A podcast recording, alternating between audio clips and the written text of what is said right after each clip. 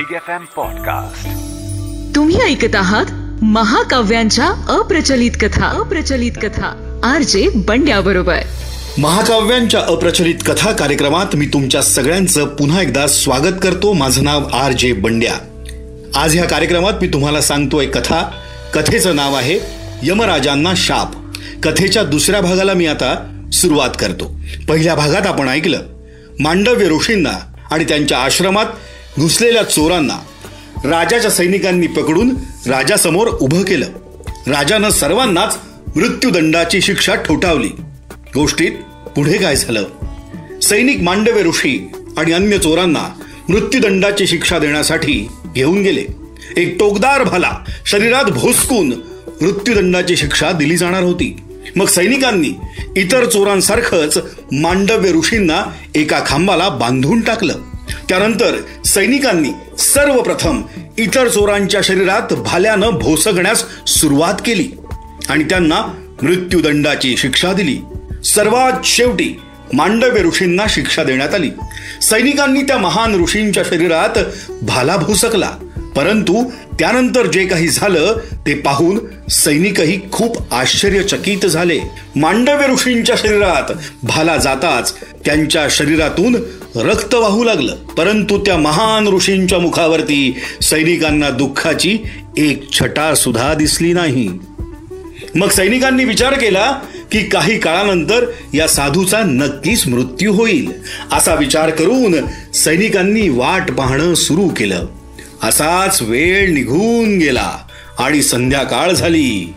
परंतु तरीही मांडव्य ऋषींच्या शरीरातून प्राण निघून गेले नाही.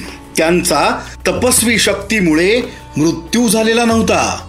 संध्याकाळ झाल्यानंतर सैनिकांनी विचार केला की कदाचित दुसरा दिवस उजाडल्यानंतर मांडव्य ऋषींचा मृत्यू होऊन जाईल असा विचार करून सैनिक त्या स्थानावरून निघून गेले. त्या रात्री मांडव्य ऋषींनी इतर ऋषी मुनींना त्यांच्यासोबत भेटण्यासाठी बोलावलं. तेव्हा बाकी ऋषीमुनी पक्ष्यांच्या रूपात मांडव्य ऋषींना भेटण्यासाठी आले.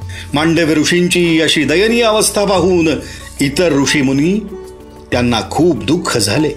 मग त्यांनी मांडव्य ऋषींना विचारलं हे ऋषीवर तुम्ही तर खूप वर्षांपासून तप करण्यामध्ये व्यस्त आहात.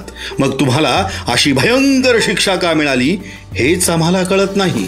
मग मांडव्य ऋषी त्यांना म्हणाले मला असं वाटतं की मला ही शिक्षा मी भूतकाळामध्ये केलेल्या खूप मोठ्या पापकर्मामुळेच मिळाली असेल.